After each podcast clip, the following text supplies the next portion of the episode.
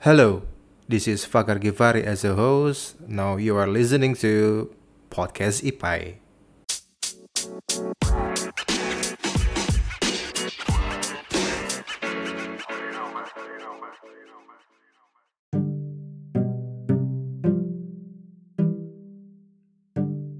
Halo semuanya, balik lagi bersama gua Fakar Givari di Podcast IPAI. Ini adalah pertama kalinya em, gua recorder atau rekaman di coffee shop tep- tepatnya ya. Kalau biasanya dua episode kemarin gua ngajak orang tuh di adalah studio mini gua gitu. Nah, kali ini gue bersama narasumber yang fenomenal banget sih menurut gua. Dulu gua kenal sama dia itu ya dibilang bandel oke tapi dibilang pinter oke gitu punya banyak referensi bacaan buku karena mahasiswa tuh nggak jauh dari bacaan bukunya langsung aja bersama Reski Fajar Mahendra atau biasa dipanggil Eki Boleh, Eki. atau Bang Black Bang Black juga lebih enak ya. ya Iya. oke Bang Black apa kabar Bang Black Alhamdulillah, Rabbil Alamin. Baik gua. Gimana Iya. lo? Enak. Alhamdulillah baik lah gitu. lu tuh dipanggil Black itu dari mana sih Baik. Itu awalnya dari gua SMP Kar- karena pas waktu gua SMP memang hobi gua kan olahraga, Mhm. basket. Nah, gue suka panas-panasan tuh waktu setelah sekolah selesai, gue biasa langsung main basket bareng temen-temen anak-anak basket gua terus juga ya gitulah eh, akhirnya Layangan nggak ya? Layangan? enggak pokoknya Black Lives Matter lah Black Lives tapi gue ah ini sih bang. Kayak mikir kalau orang dipanggil black itu agak rasis nggak sih menurut lo Eh. kayak yang lagi jam si Floyd ini nih. Kalau menurut gue sih ya tergantung orangnya sih. Tapi kalau misalnya yang Floyd itu di Amerika kan emang gila rasisnya dari eh, sejarahnya pun hampir ya kita bisa lihat lah bagaimana eh, orang kulit hitam itu dijadikan budak segala macam dan terakhir yang gue tahu ya perjuangan kelas atau ras kulit hitam itu kan dipimpin oleh Martin Luther King Mhm. nah dia itu menurut gue ya ngebuka cakrawala bahwa kulit hitam tuh harus setara apalagi kan pertama kalinya juga waktu itu Amerika punya presiden kulit hitam pertama Hmm, Barack Obama. Obama.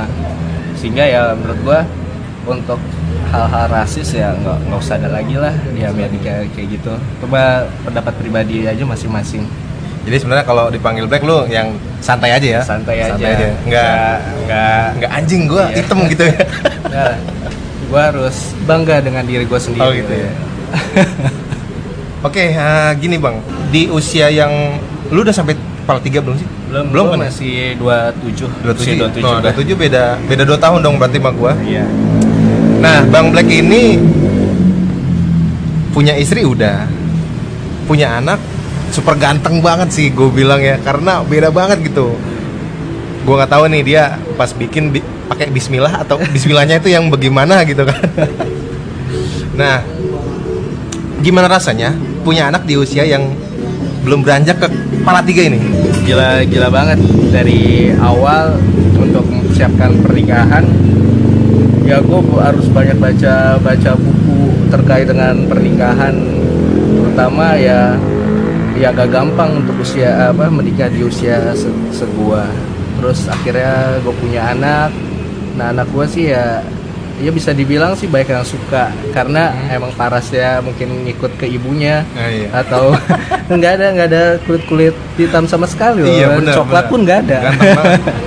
Dan akhirnya ya ya ya gimana ya jalanin aja punya anak paling ada yang berbeda ya di hidup lo jadi pengen cepet pulang kalau lagi kerja terus juga ya prioritas ke anak udah nggak mikirin diri lo secara pribadi lo harus penuhin kebutuhan anak lo dan istri lo itu aja sih paling kalau misalnya dalam pernikahan tuh punya anak ya seru lah lo Oh, iya. harus cobain kan Gue udah coba sih tapi Iya. belum berhasil sih. Oh.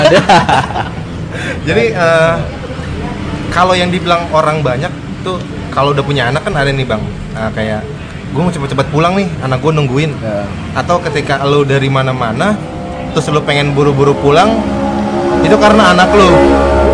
Nah itu bener nggak sih? Iya benar. Jadi apa pun yang lo lakuin di setelah lo punya anak pasti pengennya ngelihat tumbuh kembangnya Dari dari itu ya anaknya dulu bukan istrinya. iya benar ya dia- bini, bini gue ya bodo amat lah karena ya udah udah sering ketemu udah sering ngobrol. Nah anak ini kan yang tumbuh kembangnya harus kita lihat dia dari bisa ngerangkak dari dia pengen jalan. Nah itu tuh yang bikin kita kangen. Dia anak-anak gue lagi ngapain nih? Atau misalnya dia udah bisa apa sekarang? Apalagi dulu anak gue juga buat titipin tuh saudara gue jadi cuma ketemunya sabtu minggu. Dan alhamdulillah sih WFH ini mempertemukan gue dengan dia jadi lebih erat ya, gitu iya ya. karena ya begitulah kalau suami istri dua-duanya ya kerja Ya, dengan waktu kerja yang ya cukup lama lah menjadi guru Ah, Bang Black ini dulu waktu gue ngeliat di Instagram lu yang 10 tahun itu Decade of Me kan. Gue baru tahu lu lulusan Yadika lu, Bang. Yadika ini terkenal tawurannya dulu. Bener gak sih? benar gue Ah, oke. emang benar terkenal tawurannya Terkenal tawuran ya? Iya. Ah, gue ketika ketemu lu di kuliah um, dengan sorry ya dengan paras lu yang sekian membentuk karakter lu tuh pasti lo gue bilang anjing nih orang Badung nih pasti nih dulunya Badung lah gitu kan tukang tawuran iya ngelem iya mungkin gimana sih bandel-bandel SMA dulunya kan nah terus ketika gue lebih mengenal lebih deep Iya. gitu ya lebih dekat ternyata dugaan gue tuh beda banget gitu. Iya. oh Bang Black tuh orangnya kalau lagi di forum tuh bener-bener yang slow gitu ngasih tahu apa pun itu tentang hal yang baru ke orang yang lain santai gitu. Dan lebih enak didengarnya ketimbang orang-orang yang yang apa ya yang marah-marah gitu. Dia punya karakter yang ngasih tahu orang tuh suaranya tensinya tinggi. Nah kalau lu kan beda nih. Iya. agak lebih deep dan lebih masuk gitu. Iya, karena menurut gue tuh organisasi mahasiswa di UHAMKA khususnya emang rada ukak kan, jadi rada kaku. Ngeliatnya gimana, gue pengen ngemas gimana organisasi mahasiswa ini hubungan antara gue sama adik kelas gue atau mungkin dengan atas gue itu ya ya lebih personal lah, nggak nggak usah ada kayak hierarki ya. Gue apa kakak kelas lu nih, nggak harus kayak gitu. Nah balik lagi tuh yang pas di Yadika. Parah sih emang ya Dika itu. Sebenarnya tuh gue dulu SMA 3 SMA 3 SMA 3 Semanik Tangerang? Semanik. Oh sama kayak si Radit berarti ya? sama kayak Radit tapi cuma satu semester. Satu semester? Satu semester doang karena parah. Jadi lo baru masuk lo harus diperiksain bed dasi lo dan segala macam. Hmm, di depan pagar turun lagi ada depan depan musola lo diperiksain lagi. Dan di parkiran motor pun diperiksain diperiksain lagi. Nah gue bilang ketat banget nih sekolah. Dan memang apa ya SM, SMA yang ketat seperti itu ya nggak nggak masuk dalam kategori gue lah yang Nggak mendingan ya gitu ya. santai. Udahlah gue cabut aja. Dan cabutnya sih lagi-lagi ya gara-gara berantem juga. Oh. Hal apa yang paling bandel lu lakuin selama SMA lah SMA. Oke, gue dalam SMA di Adika dalam satu tahun pelajaran gue cuma masuk tiga bulan. Sisanya gue nggak pernah masuk. ke mana tuh ya gitu. tongkrongan ya Tongkrongan, nongkrong, ya bandel masa muda lah. Jadi ya Nah, itu aja yang gue lakuin ya kayak misalnya nongkrong nongkrong main warnet, Warnet. ya bandel SMA seperti itu ya itu tuh yang paling jadi gue di SMA itu nggak nggak kenal satu angkatan gue jadi nggak kenal cuma nggak terlalu deket. Jadi kayak misalnya gue gue nggak nggak apa ya nggak nggak terlalu tahu eh, anak-anak SMA gue ya udah setelah gue lulus lepas aja. Jadi untuk eh, komunikasi, Komunikasi, pun ya. kurang kayak gitu. Sampai saat ini? Sampai saat ini. Ya paling hanya satu dua tiga empat orang lah yang sekiranya masih intens uh, gua komunikasi kalau yang gue lihat di foto-foto masih sering ini sih bang. Kayaknya nih ada beberapa orang yang yang intens muncul di postingan Instagram lo di Facebook lo gue sampai stalking Facebook lo loh. Iya. thank you sih. Gua nggak tahu juga nih apa yang menarik dalam hidup gue yang mau diomongin sama pakar padahal di hidup gua kayak flat nggak nggak menarik menarik amat. Tapi ya thank you juga nih gua apa ya sangat berbahagia lah diundang podcast yang keren ini. Untuk ceritain. Hidup gue walaupun ya nggak terlalu terlalu bagus-bagus amat nggak terlalu jelek-jelek amat ya middle lah tangahan gue nih membuat podcast ini bikin podcast ini ya gue pengen silaturahmi juga nih sama orang-orang yang dulu gue kenal. Karena kan ya khususnya di masa-masa kuliah lah gitu. Karena udah lulus udah punya kesibukan masing-masing kerjaan masing-masing dan intensitas ketemunya itu ya susah lah. Punya macam alasan seribu alasan lah gitu. Iya. dan ketika podcast ini gue buat ya itu lagi balik lagi buat jadi ajang silaturahmi lagi sih. Dari SMA lu kan bener-bener orang yang nggak kenal lah yang namanya buku gitu ya yang namanya hidup ber- terorganize gitu. Malah lu lebih sering nongkrong yang ya wasting time lu lah gitu. Kalau lu pikir zaman sekarang nih ya apa sih yang membuat lu tuh bisa kepikir gua harus merubah hidup? Kayak 360 derajat yang lu omongin itu tuh. Awalnya sih gue nggak mikir kayak gitu ya. Maksudnya ya udahlah masuk kuliah ya masuk kuliah. Gue tau gak gue masuk kuliah di Wahamka tuh gara-gara apa? Jadi gara-gara temen gue itu dia kuliah PGSD duluan satu. Hmm. namanya Prasojo kalau lo kenal Sojo gua lah. gua kenal gua gua tahu sih orangnya Iya. mukanya. Nah, gua kata dia anak BK loh yang kacamata gede itu kan iya kacamata gede. Nah dia ngomong ke gue gue waktu itu masih kuliah di Unisma Fakultas Ilmu Keolahragaan. Dulu pindah ya ke kampus gua. Enak kuliahnya cuma satu tambah satu dua tambah dua. Pokoknya tentang keSD-an lah. Serius loh gue tanya kayak gitu. Ya akhirnya karena tertarik dengan itu akhirnya gue masuk ke PGSD ternyata pas masuk emang bangsat tuh Sojo ngebohongin gua. Lebih susah ternyata karena lu harus pahamin seluruh materi eh, di SD itu secara komprehensif dan di dalamnya kan banyak ada IPS, IPA, matematika dan seterusnya. Nah itu tuh gue terjebak di situ. Oh ya, yang membuat gue berubah itu istri gue sih. Dulu tuh gue pacaran sama istri gue yang sekarang semester 2 lagi open recruitment Hima PGSD itu kan dipecah Oh, dari 4 menjadi iya. 12 tuh, Aha. 12 Hima. Dia ngajakin gue, "Hei, ikut organisasi yuk." Dulu gua dulu teman sekelas sama dia. Nah, akhirnya ya udahlah, gue cobalah. Itu salah satu apa ya eh, hal yang pengen gue inginin. Sebenarnya masuk organisasi itu hal yang gue inginin dari SMA.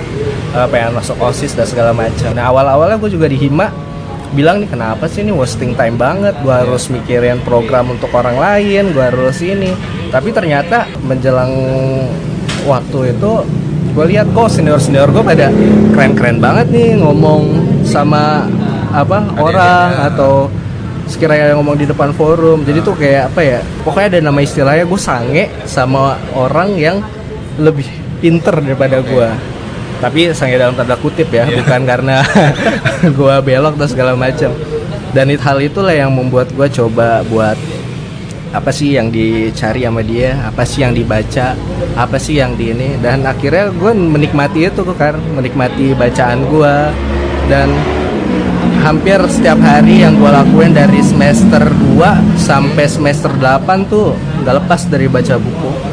Nah, dan hal itu konsisten gue lakuin ya selama semester itu yang ngebuat cakrawala gue ya ya? lebih hidup lah lebih nggak luas-luas banget sih. Ya hidup pokoknya so, kayak gitu sih kar dari istri gue sih yang ya gue salut lah sama dia yang ngajak gue ke himpunan buat masuk ke organisasi pokoknya istri gue the best kalau ditanya sama orang, Ki lu kenapa berubah? Gitu. Ya karena bini gua. karena bini gue dan Berarti man behind the gun itu Iya. si Rejika ya? Rejika karena dia Kayak dia yang ngatur pola-pola hidup gua yang nggak teratur dibuat teratur sama dia makanya apa ya gua pikir gua orang yang beruntung juga sih dapetin Hmm. dia. Karena apa ya dia benar-benar merubah gua bukan 360 lagi 720 derajat yang dari dulu tuh gua nggak terorganize dan gua nggak punya mapping plan yang bener. Dan ya sampai sekarang sampai nikah ya gue belajar namanya tanggung jawab kayak gimana dan dan hal itulah yang apa ya yang gue dapetin di organisasi hal-hal seperti itu ya. Gak jauh lah sama lo kan. Lo juga kan organisasi hebat narasumber juga kan tuh banyak dipanggil panggil Gua tuh spesialis upgrading aja sih, Bang. Ready. pokoknya tepuk-tepuk lah ya Kayak menarik. Um, gua kira tuh lu inian kenal sama atau pacaran sama Rezika tuh dari yang semester 1 gitu langsung pacaran gitu sampai sekarang. Gokil sih 6, 6 tahun ya bang? Iya. Pacaran tuh 6 tahun ya? Gue 6 tahun pacaran. Ya, pokoknya selama kuliah yang S1 pacarannya sama dia kan? dua. S1 ke S2 juga S2 gue pacaran dia. sama dia. Kalau gue beda bang, dulu gue uh, ngiranya tuh gue kuliah pacaran satu cewek rugi. Oh iya benar. Jadi lo harus apa ya cari-cari lah ya dulu dulu Ah. gitu. Gue jadi pengen kayak perlubangan duniawi ya. pengen pengen punya kenalan dari 12 prodi yang ada gitu. Ah. Ca tapi ya ke sini sini udah capek juga sih. Capek lah kayak nyari lagi. Yang ada aja belum jadi jadi Iya, gitu kan. Nah, nyinggung dari omongan lu tadi yang ketika lu ngelihat senior yang yang bener-bener keren gitu, lu sange dalam tanda kutip ngelihat dia pinter, baca buku ba- baca bukunya apa, terus dia punya ilmunya dari mana. Pasti kan lu ngulik tuh Iya. dengan baca buku salah satunya kan. Iya benar. Buku apa yang pertama kali lu baca yang membuat lu jatuh cinta sama baca buku? Oke, eh, buku pertama yang gue baca dan buat gue jatuh cinta satu sih Dunia Sopi. Hmm. Nah itu emang apa ya banyak banyak orang yang baca juga, Hmm. banyak yang terinspirasi sama dunia kefilsafatan ya gara-gara itu. Dunia dunia Shopee itu menurut gua adalah apa ya rangkuman dari filsafat Barat yang menurut gua komprehensif. Eh, iya. Sehingga gua ngebuat apa ya hal itu jadi salah satu buku yang membentuk gua lah, dunia Shopee. Dan itu gue namatinnya susah payah kan, karena itu kan 500 lebih halaman Hmm. dan apa ya gue sampai ngantuk-ngantuk segala macam. Karena waktu itu waktu gue baca itu dan gue nggak suka baca sama sekali. Tapi di pikiran gue suatu saat gue harus seperti dia suatu saat gue harus seperti dia. Makanya gue coba kulik terus apa gue stabiloin segala macam. Akhirnya ya dari buku itu merambat ke buku-buku lain yang bertema yang sama seperti itu. Sama sih bang, gue juga dengar kata orang tuh kalau lo mau mulai dunia literasi ya dari buku Sofi karena mungkin bacanya yang nggak berat ber- terlalu berat gitu dan mudah dimengerti karena kan di situ tuh apa ya diibaratin anak kecil yang nggak tahu apa kan iya benar Nah, ketika lu baca buku untuk pertama kalinya dan lu menemukan wah gua gua harus baca buku selanjutnya nih. ya kan? Nah, itu terarah nggak sih, Bang? Maksudnya kayak kalau dunia Sofi kan harusnya ngebahas filosofi ya. iya Apakah arah lo ini lebih ke fil- filosofi? Apakah novel biasa ataukah ilmu seputar kiat-kiat kehidupan? Lu punya punya organisasi kayak gitu nggak? Iya. Sebenarnya apa ya? Emang dunia Sopi itu ngebentuk gimana kita suka sama filsafat. Filsafat itu kan ilmu ibu dari ilmu. Ibu dari ilmu itu ngebentuk frame kita. Jadi bukan hanya satu topik filsafat misalnya tentang idealisme, tentang eksistensialisme dan rasionalisme itu memang hanya sub-sub dari topik. Tapi kan yang dibantu oleh filsafat itu kan pola dari pikiran kita. Hmm. lebih terarah. Oh kalau mau berpikir tuh harus ada hubungan sebab akibatnya dan seterusnya. Jadi eh, buku yang ngebentuk pikiran gua adalah buku buku-buku filsafat. Gue langsung lari ke filsafat semua yang kayak misalnya kalau lo tahu buku yang tebal banget Bertrand Russell sejarah filsafat barat. Terus gue juga baca filsafat Islam Sidi Ghazalba. Terus juga gue baca baca tenggelam kapal Van der Witch-nya Buya Hamka. Nah itu kalau menurut gua buku-buku yang kira-kira ya meluruskan cara pandang gua lah dari dari filsafat itu lari. Akhirnya pas udah di semester 8 gue pikir ngapain ya gue berpikir apa ya keras-keras? Akhirnya sekarang gue baca-baca ya yang ilmu aplikatif kan ilmu-ilmu yang sekiranya penting buat kehidupan. Nggak nggak perlu lagi berpikir tinggi-tinggi sekarang. Capek juga udah ada presiden kan. Karena emang itu sih bang mungkin masanya ya kan gue udah lulus kayak gini ngeliat mahasiswa mahasiswa yang yang ngebor-ngemborin semangatnya tuh tentang buku Eh. dia baca buku dikit di share di foto instastory terus eh, apalagi tentang kalau si mahasiswanya ini baca buku keislaman gitu Eh. Nah, otomatis postingannya berubah 100% jadi ke hijrah gitu loh. Iya. Nah, maksud gua kayak itu lagi masanya gitu, Bang. Ketika makin ke sini nih, makin lo udah tahu dunia yang makin rumit gara-gara satu mungkin kerjaan lah gitu. Dan lu nggak ada waktu buat baca buku yang berat-berat, akhirnya kayak lu tadi lu baca buku yang lebih ke aplikatif buat lu sendiri. Nah, itu cuma masanya mereka aja. Iya. Lu gimana setuju nggak? Iya benar, setuju. Karena di mahasiswa kan yang otomatis menjadi pijakan utama kita kan berdebat. Jadi saat lo presentasi, saat lo ikut keorganisasian, kalau argumen lu nggak kuat, ya pendapat dan ide lu nggak bakal diterima kan. Oleh karena itu argumen yang baik itu dibangun oleh pola pikir yang baik juga. Nah, akhirnya pas lo udah masuk ke dunia realita sebagai budak korporat, Ya.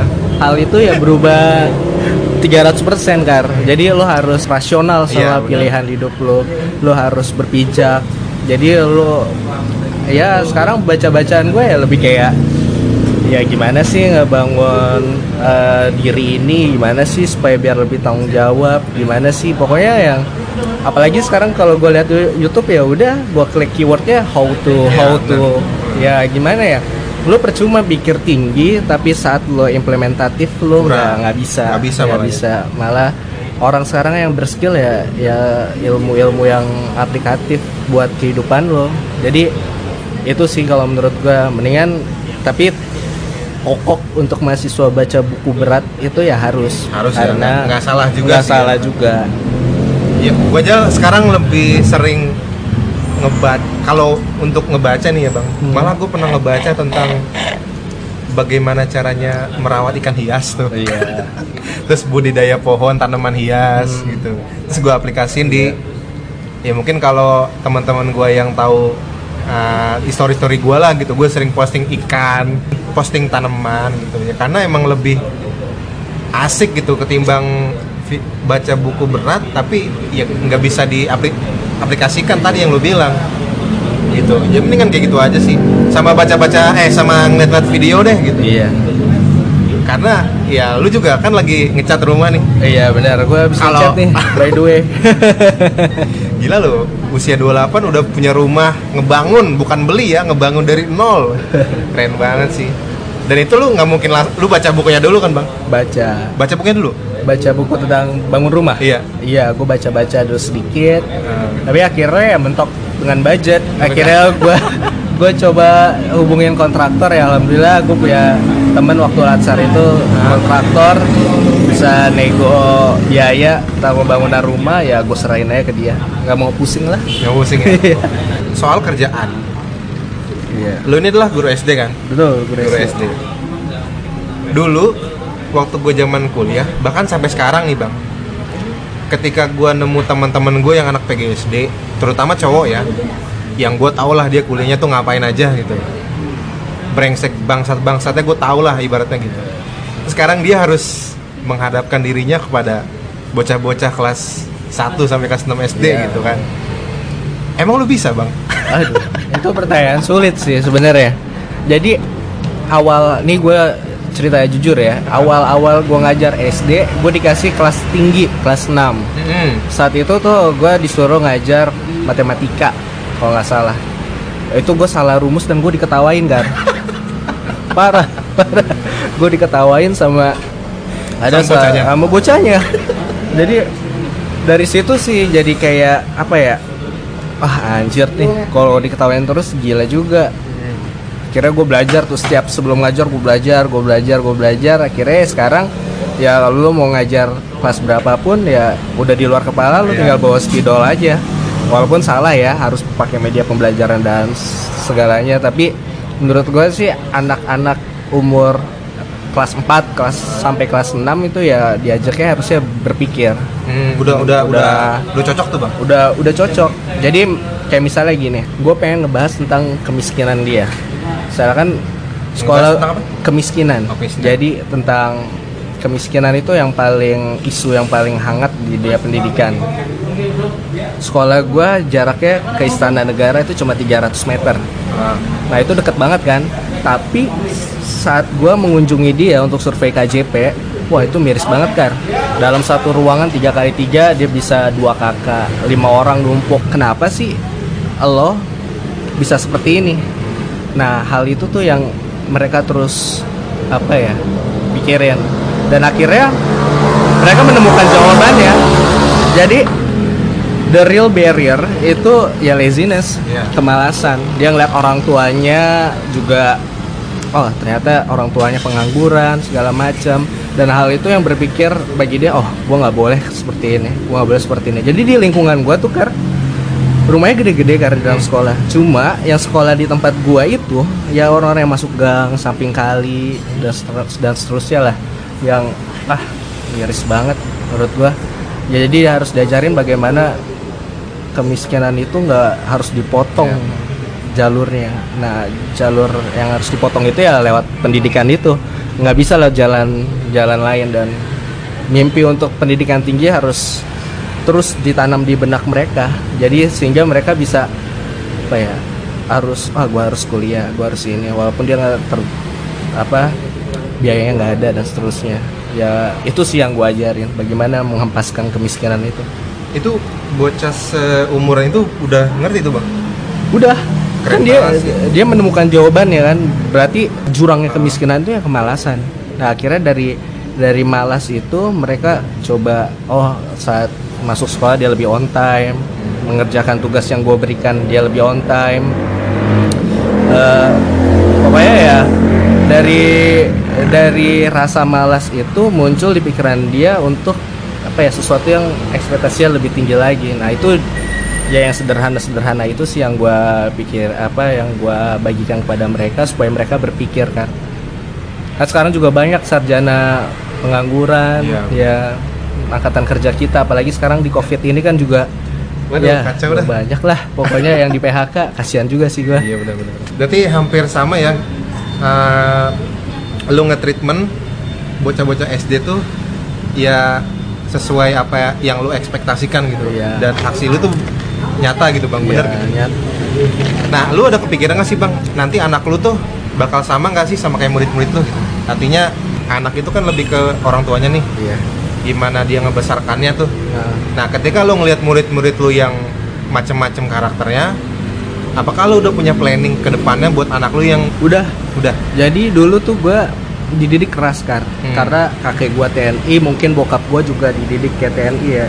Jadi dulu gue tukang disabetin, sampai sekarang masih ada nih di punggung gue bekas-bekas sabetan, Eh, moceng lah, gesper lah, segala macam.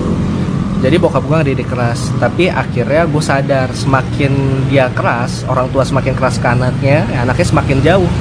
Hmm. Jadi kita untuk kayak misalnya curhat atau misalnya keluh kesah Mhm. ya kan susah karena ada ada sekat Takut ya. ya rasa takut segala macam.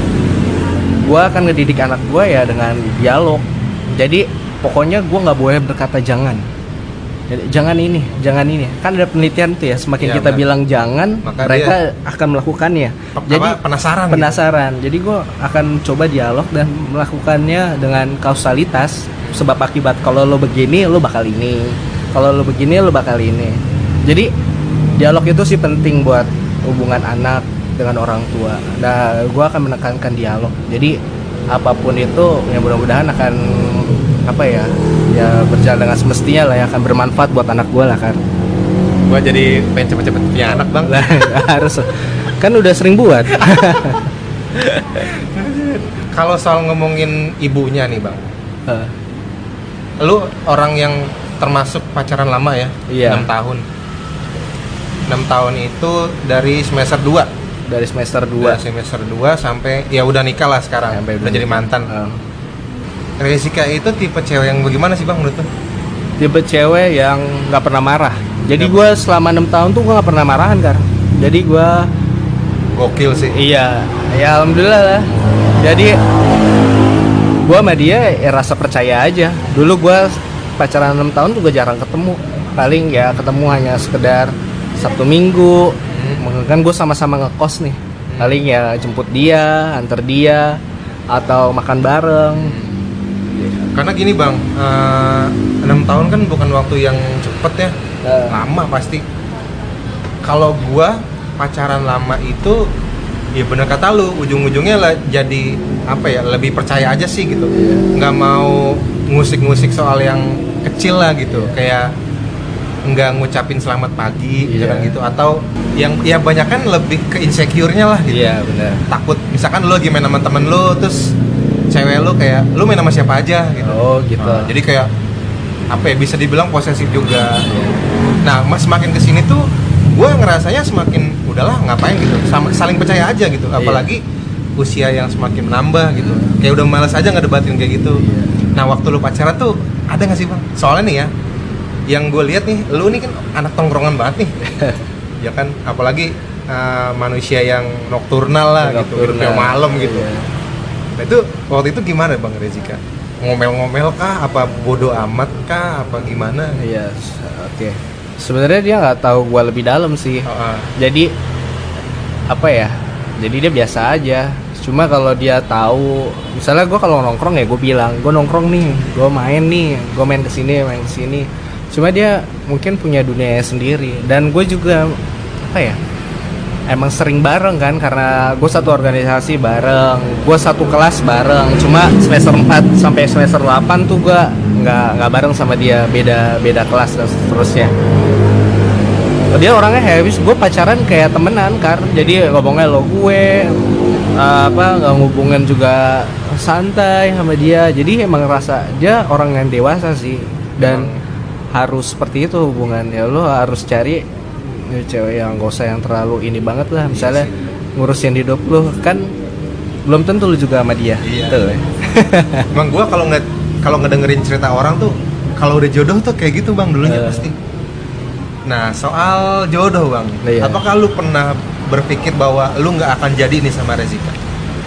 Karena ada stereotip orang kalau pacaran udah lama, ya belum tentu nikah. gitu. iya kayak Terus- ngejagain jodoh orang gitu ya Iya.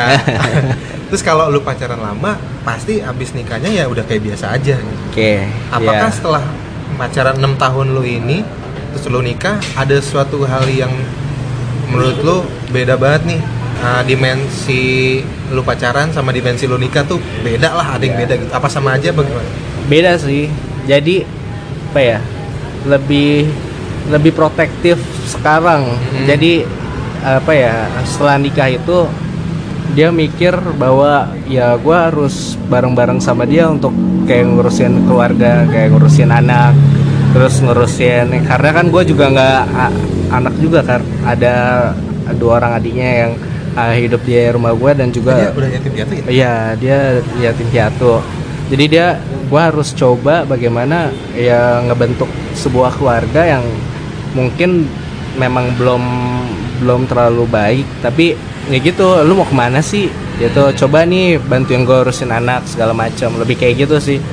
Perbedaannya di situ dan awal-awal gua eh, mau merit, gue juga berpikir ya, apa gue cocok ya sama dia ya? ya Eh, itu satu tahun terakhir pas gue pacaran di enam tahun sebelum nikah cocok gak ya gue mikir seperti itu mulu karena mungkin karena udah terlalu lama kali ya. Ya. tapi akhirnya dia ngebangun gue eh lu coba apa? Lu satu tahun lagi nggak nikahin gue gue tinggalin lu. Dia bilang kayak Oh, gitu. akhirnya lah gue coba gue nabung gue ngumpulin duit. Saat itu malah gue lagi S2 juga kan pengeluaran dan seterusnya. Banyak yang harus gue keluarin. Dan itu sih yang ngebuat gue ah ini harus coba buat komitmen yang lebih bertanggung jawab. Itu sih yang ngebuat gue dia punya target. Emang menarik sih kalau ngedengerin cerita orang yang pacaran lama iya. pasti ada goyang tuh di saat dia mau memutuskan untuk ngelamar nih Iya. khususnya yang cowok gitu. Menurut gue nih bang kayak nggak ada bedanya tahu nggak sih? Kalau Iya. orang yang pacaran lama terus nikah. Iya. Itu sih bang. Iya. Terus gini lu lulus S1 tahun? 2015 2015. kalau 15 nikah tahun 2018 18 S2 nya lulus S2 dua, S2 2018 lulus. 2018. Ah, Hmm. nikah 2018 terus ditambah lulus CPNS selang satu tahun ya wah itu itu keren banget sih bokap gue aja tuh penantian PNS tuh bang 11 tahun bang sama 13 tahun. Waduh, lama juga. Lama banget. Emang bokap lu PNS apa? Kalau boleh tahu. Guru. Oh, guru Guru, juga. dua-duanya guru. Oh, dudanya guru. Jadi dulu gue masih ngerasain ketika uh, zaman-zamannya tes PNS itu Ah. diumuminnya di koran. Oh iya. Jadi uh, bokap gue abis tes PNS, Iya. terus dia beli koran pagi dan itu nyari-nyari nama dia. Gue Ah. nyariin. Waduh. Gue masih ngerasain uh, zaman-zaman kayak gitu dan ketika ada muncul nama bokap gue, ya seneng lah gitu. Iya. PNS ini kan dambaan lah setiap orang gitu kan, Iya. apalagi guru gitu. Dan lu menggapainya cuma dalam waktu satu tahun ya. Bener nggak? Setelah lu pertama kali nyoba PNS apa Iya, gue nyoba sekali ya. sekali dan gak gagal itu? Nggak gagal alhamdulillah. gila sih. Dan suami istri ya. Suami istri. gila sih. Nah, ini tuh target lu bukan sih, Bang? Iya. What what do you expect gitu? Oke, jadi pertama gue dulu ngajar di Kartika 71 Kar, Cijantung. Gue ngekos sama Bang Agung, senior lu. Oh, Bang, gua ke mana tuh ya? Iya, Bang Agung nggak tahu tuh gue. Aduh, gimana nasibnya. Tapi gue sempat ketemu tuh pas tes CPNS gue bareng sama dia. Jadi gue dulu kerja di sana. Terus gue mikir nih, gue tiap hari selesai kerja, gue ke SEM terus, ke SEM terus, terus gue nongkrong, terus gue nggak punya apa ya namanya ya, eh, pemikiran yang Konkret. iya konkret yang harus gimana nih harus kayak gimana, sedangkan umur kan juga bertambah. Akhirnya gue dapet tawaran tuh dari Re- Rejika, eh nih dia sebelumnya emang udah kerja di Jakarta Pusat di Cideng, Cideng eh, 13 waktu itu. Sudah bilang "Eh, udah lo kerja aja di gua. Nah akhirnya gue coba tuh. Gue ngekos di sana eh, hampir 2 tahun. Dan di sana tuh gue nggak punya teman sama sekali kan maksudnya lingkungan untuk nongkrong pun nggak ada. Akhirnya di situ jadi wujud tempat kontemplasi gua tempat pemikiran gua. Jadi di setiap dinding gua di kosan tuh gue tempelin impian-impian gua kan Hmm. jadi kan gue pernah baca tuh kalau setiap ya. setiap apa yang lo tulis apa yang lo eh, apa yang lo dambain lo tulis di depan tempat tidur lo setiap lo bangun lo akan baca itu dan akan menjadi kenyataan. Nah jadi gue mikirnya kayak gitu aja kan Eh, akhirnya pas dari situ wujud kontemplasi gue gue baca setiap hari gue lakuin setiap hari apa yang telah gue tulis. Dan itu gua- jadi kenyataan. Dan gue bilang pokoknya sebelum S2 berdua kita nggak boleh nikah. Dan akhirnya gue berdua ya ya nikah dengan kesempatan itu mengenyam pendidikan strata 2 nah lanjut yang PNS ya. Tapi lu pernah punya pengen gak sih lu S2 menurut lu? Gue pengen bang karena cita-cita kecil gue tuh sebenarnya jadi dosen bang. Oh jadi dosen. Cuma gue ini sih nyambung nih. Hmm. pas itu kan udah selesai S2 gue nikahan tuh ya. Set pas sudah nikah gue mikir lagi gue gambling sama istri gue oke kalau misalnya memang gue nggak lulus CPNS gue akan cari dosen biar lo yang jadi guru aja deh. Gitu. Karena memang di apa ya terbesit pikiran gue kayaknya enakan ngajar orang-orang dewasa deh lebih gampang. Dibanding anak kecil kan lu harus merumuskan kembali pikiran lu kan jadi lebih konkret jadi lebih nyata. Nah akhirnya gue mikir kayak gitu. Nah itu gue nge-treatment Rejika. Rejika kan orangnya nggak terlalu suka baca ya. Jadi gue akhirnya coba buat circle yang buat CPNS ini nih mungkin ini tips juga. Jadi buat teman-teman terus atau ya teman-teman lu yang paling deket deh beli buku yang sama dan belajar dengan konsisten. Saya gue persiapan tiga bulan kan waktu itu. Tiga bulan PNS. tiga bulan sebelum PNS gue belajar.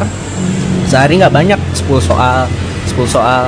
Tapi itu konsisten gue lakuin. Terus mungkin berdoa berdoa gue juga lebih gue kencengin. Jadi gue ya bukannya sombong ya maksudnya setiap sepertiga malam gue coba sama istri gue bangun bangun buat Oh, itu udah nikah tuh nih? udah nikah. Bangun untuk minta. Ya gimana ya? Karena kan apa ya ya kebutuhan gue juga banyak. Karena nggak nggak hanya istri gue yang harus gue hidupin Iya, kan. ada beberapa orang yang juga harus gue hidupin. Jadi ya mikirnya kayak gitu aja dan ya alhamdulillah hanya sekali tes dan lulus Gila dan. Rejika Gila lebih sih. gila lagi kan jadi batas poin 257 Ah. Re- eh 255 Rejika 257 beda 2 poin. Beda dua poin ya. dan itu yang daftar cuma satu orang. Wah, jadi dia emang hokinya gila. Gila deh. Tapi lo pakai ini nggak sih bang? Uh, trik gitu nggak sih? Kayak lo ngincer tempat yang mana yang peminatnya dikit gitu oh nggak sih? gitu. Enggak sih gue di sekolah gue yang gue ajar jadi gue honor di sana Hmm. gue KKI di sana. Terus akhirnya gue PNS di sana juga. Jadi ya ngapain lah lo kalau milih sekolah lain kan lo harus adaptasi lingkungan baru belum apa namanya politik kerja benar. segala macem. Ya gue menghindari itulah. Ya jadi lebih lebih asik. Cuma satu tahun ngetes dan keterima dan itu barengan lagi sama istri. Waduh Beneran. ini family goals banget sih. Family goals. Dan itu harus Hah? lo akuin sih Iya. buat dream lo. Terakhir nih bang. Apa tuh? Di usia lu yang sekarang ini lu udah hampir lah punya semuanya. Istri anak kerjaan yang didambain semua orang gitu kan. Lu tuh ngejalaninnya tuh gimana dengan sama semuanya ini apakah ada tips buat teman-teman milenial gitu? Waduh. berat juga gue kalau ngasih tips ya karena hidup gue juga nggak lurus-lurus banget. Jadi tipsnya ya pertama hancurin dari rasa males. Itu parah sih rasa males itu yang bikin kayak nih podcast lo lu kalau misalnya males nggak mungkin jalan kan? Iya, benar. Ya, dan akhirnya lu coba buat jalanin ini kan atau menghancurkan rasa malas lu itu kan. Nah menurut gue sih itu yang harus lo hancurin. Yang kedua untuk apa ya menghadapi ini semua misalnya dengan kerjaan keluarga gue gue apa ya jalaninnya santai aja. Kayak nongkrong aja kar santai aja. Ikutin aja alurnya gimana. Intinya adalah eh, hancurkan rasa kemalasan ya. Ya betul. Bener sih? Gue tuh tadinya mikir podcast ini bakal jadi apa ya eh, yang ala-ala banget lah gitu apa sih lu kan bikin-bikin kayak ginian gitu. Cuma beberapa episode yang gue udah jalanin alhamdulillah nih bang banyak respon dari orang-orang tuh yang menantikan gitulah ada Iya. sedikit orang lah gitu. Satu dua pendengar aja gue udah syukur banget gitu. Apalagi sampai yang dalam dua minggu ini udah hampir 100 lebih lah pendengar. Iya.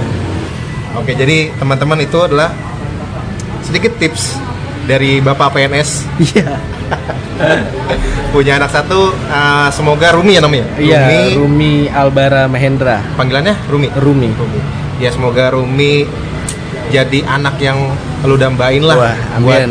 lu dan Rezika amin amin amin dan jadi generasi yang bisa dibanggain sama teman-temannya agamanya dan bangsanya. Ini Bapaknya filsuf cuy. Ada lagi bang? udah itu aja Itu sih aja. Oke, jadi itu aja pembicaraan kita pada kesempatan kali ini. Kita bertemu lagi di episode selanjutnya minggu depan.